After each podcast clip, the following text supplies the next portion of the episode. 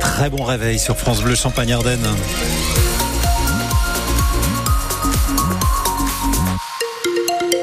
Un réveil encore une fois dans la douceur. Il ne fait pas moins de 10 degrés sur l'ensemble de la région aujourd'hui. Absence totale de soleil aujourd'hui d'après Météo France. Étienne Cholet, le journal, donc avec une partie du monde du champagne euh, qui est en colère. Une cinquantaine de salariés du groupe Pernod Ricard a fait grève hier matin rue du Champ de Mars à Reims. Pernod Ricard détient les maisons de champagne Moum et Perrier Jouette ainsi que les cognacs Martel. Les employés de ces marques réclament une PPV, une prime de partage de la valeur après les bénéfices réalisés par le groupe l'an dernier. Demande refusée par la direction en décembre et le délégué CGT de la maison Moum, Erwan Pompon, a aussi d'autres revendications.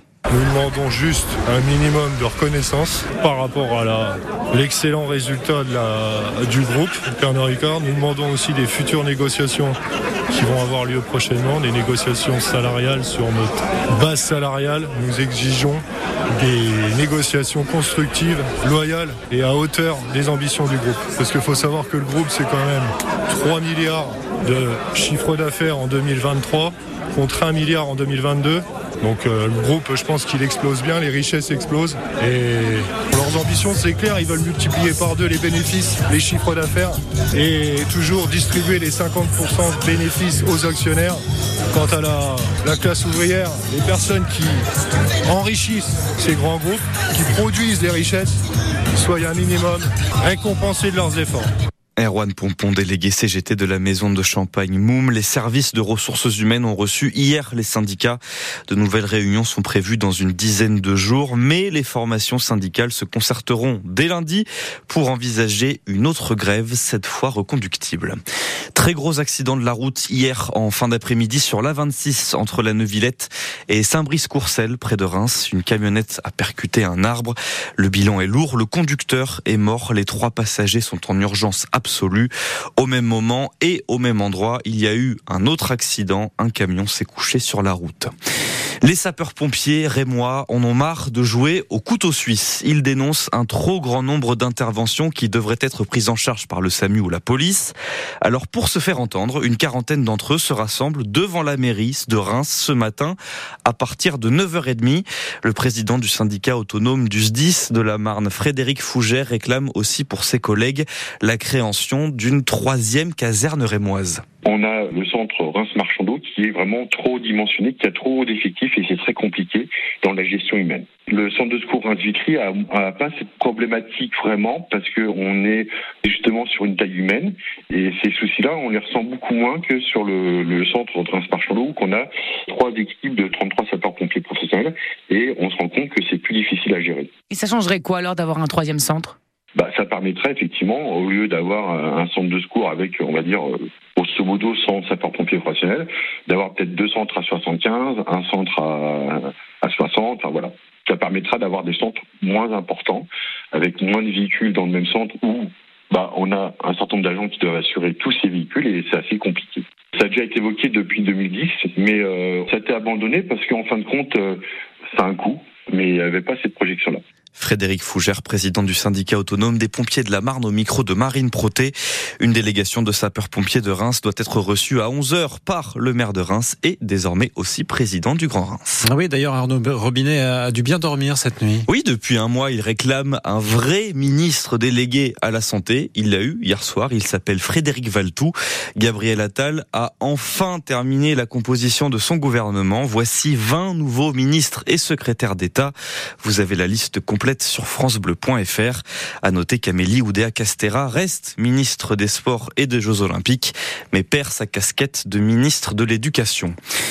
Payerons-nous bientôt 30 euros la visite chez le médecin généraliste? L'assurance maladie dit oui hier au syndicat à plusieurs conditions.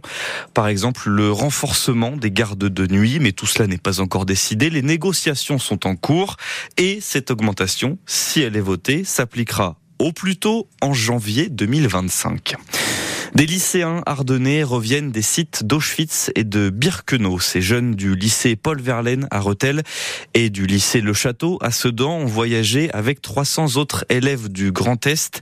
La visite de ces deux camps d'extermination a été financée par la région. Il est 6h05 sur France Bleu Champagne-Ardenne. Le cri du cœur d'une famille entière. Où est passé Cédric Lechaux Cet homme a disparu à Reims il y a presque 10 ans, en novembre 2014. À l'époque, il avait 37 ans et depuis, plus rien aucune avancée concrète. Alors sa sœur Corinne Lechaux a contacté il y a quelques semaines une association assistance et recherche de personnes disparues, la RPD. C'est elle qui reprend le dossier. Clément Comte, c'est le dernier espoir de cette famille. Cédric Lechaux est originaire de Bretagne. En mai 2014, il quitte sa région pour le sud, puis la Champagne-Ardenne. Sa famille n'a pas de nouvelles jusqu'à ce coup de téléphone. L'hôpital de, de, Reims nous contacte pour nous prévenir qu'ils avaient Cédric euh, euh, chez eux. Cédric souffrait visiblement de dépression, selon Corinne Lechaux, sa sœur. Il devait revenir donc euh, en Bretagne, chez mes parents, enfin à la sortie d'hôpital. Pour se faire soigner, tout est convenu. Cédric a ses billets, il va à la gare de Reims et plus rien. Et moi, j'ai essayé de l'appeler après sur son téléphone. Et en fait, le téléphone avait été coupé, en fait. Corinne et ses parents préviennent les gendarmes en Bretagne. Ils n'ont pas pris ça pour euh, une disparition inquiétante, en fait. Vous voyez, euh, ils étaient libres de, de, de faire ce qu'ils voulaient, en fait. Pour la famille, Cédric n'est pas mort. Il a disparu, refait euh, peut-être sa vie ailleurs. S'il était re retourné dans la vie active, il y aurait des traces. Vous voyez, euh, comme on n'en retrouve pas, je me dis peut-être qu'il s'est rallié à une secte. C'est ce que je crois. Je veux dire, je dis pas que c'est vrai. Hein. Je, je me raccroche à ça, moi. Et Corinne se raccroche aussi à l'association ARPD et ses bénévoles. C'est des gens motivés qui sont concernés. Enfin, mmh. oui, je, je fonde tous mes espoirs euh, sur l'association, en fait. Dernier espoir donc de retrouver Cédric. Il aurait 46 ans aujourd'hui. Et on reparle de cette enquête et des missions de l'association Assistance de recherche de personnes disparues avec sa présidente dans le Grand Est, la marnaise Christelle Levert. Rendez-vous à 7h45. L'équipe féminine du Stade de Reims reçoit Montpellier ce soir à 21h lors de la 15e journée du championnat de division 1. C'est du football. Rémoise et Montpellier-Rennes se talonnent au classement. Reims est 4e, Montpellier 5e et, chose exceptionnelle, la rencontre se disputera au Stade de l'Aune.